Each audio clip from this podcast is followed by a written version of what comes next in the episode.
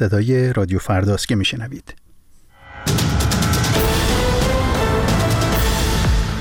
رهبران گروه هفت حمایت چین و ایران از روسیه در جنگ علیه اوکراین را محکوم کردند.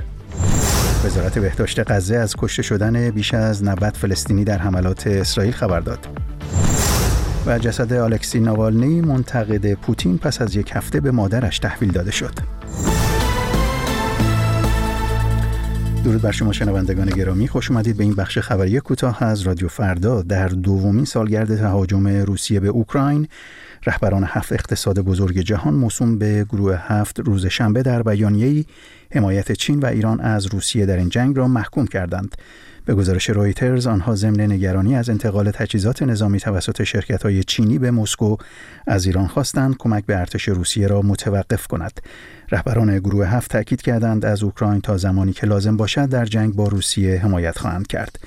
رهبران این هفت کشور صنعتی همچنین تصریح کردند به دنبال راههایی خواهند بود تا مسکو را وادار کنند خسارت وارده به اوکراین را بپردازد کشورهای گروه هفت شامل آمریکا، بریتانیا، فرانسه، آلمان، کانادا، ایتالیا و ژاپن است. وزارت بهداشت تحت کنترل حماس روز شنبه از, از کشته شدن دهها فلسطینی در حملات 24 ساعته گذشته اسرائیل به غزه خبر داد. به گزارش خبرگزاری فرانسه گروه افراطی حماس اعلام کرد دست کم 70 حمله به مناطقی در خان یونس و رفح صورت گرفته و در جریان آن بیش از 90 فلسطینی کشته شدند. بر اساس این گزارش ارتش اسرائیل نیز تایید کرد که با استفاده از تانک و حملات هوایی در حال تشدید عملیات در غرب خان یونس است. در بیانیه ارتش اسرائیل آمده که محل سکونت یک عضو ارشد اطلاعاتی حماس و یک تونل متعلق به این گروه در این عملیات تخریب شده است.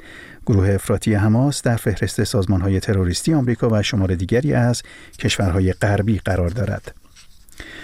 سخنگوی الکسی ناوالنی روز شنبه از تحویل جسد این منتقد سرسخت ولادیمیر پوتین پس از یک هفته به مادرش خبر داد.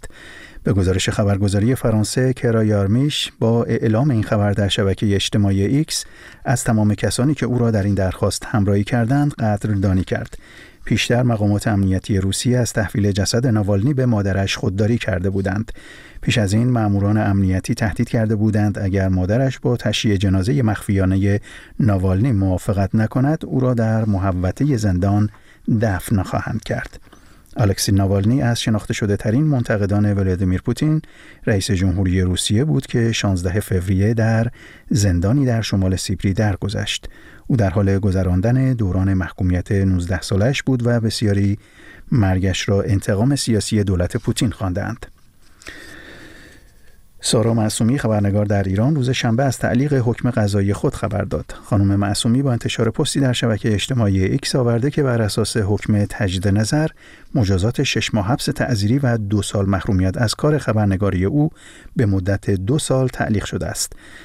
سارا معصومی آذر ماه امسال به علت انتشار توییتی درباره آرمیتا گراوند از سوی شعبه 26 دادگاه انقلاب به اتهام نشر مطالب خلاف واقع به حبس و ممنوعیت از حرفه خود محکوم شد. آرمیتا گراوند دانش آموز نوجوانی بود که مهر ماه امسال در حالی که هجاب اجباری نداشت در یکی از ایستگاه های مترو تهران بیهوش شد و پس از حدود یک ماه درگذشت. وزارت فرهنگ و گردشگری ترکیه از جهش 87 درصدی ورود گردشگران ایرانی به این کشور در ماه ژانویه 2024 نسبت به ماه مشابه پارسال خبر داد. بر اساس آمار منتشر شده در این سایت نزدیک به 212 هزار ایرانی در ماه گذشته به ترکیه سفر کردند و پس از شهروندان روسیه در سطر ورود گردشگران خارجی به ترکیه قرار داشتند. شهروندان بلغارستان، آلمان و گرجستان در رتبه های بعدی قرار دارند. و دبیر انجمن اورولوژی ایران سرطان پروستات را دومین سرطان شایع در میان مردان ایرانی عنوان کرد. دکتر محمد هادی رادفر سرطان مسانه و کلیه را نیز از دیگر سرطان های شایع در میان مردان در ایران خواند و اصلی ترین عامل آن را نیز مصرف انواع دخانیات عنوان کرد. ماه گذشته وزارت بهداشت ایران اعلام کرد سالانه 150 هزار نفر در ایران به سرطان مبتلا می شوند که شایع ترین آن سرطان پستان، روده بزرگ، معده، ریه و پروستات عنوان کرد. به پایان این بخش خبری رسیدیم. بخش بعدی خبر تا یک ساعت دیگر تقدیم شما خواهد شد. بدرود.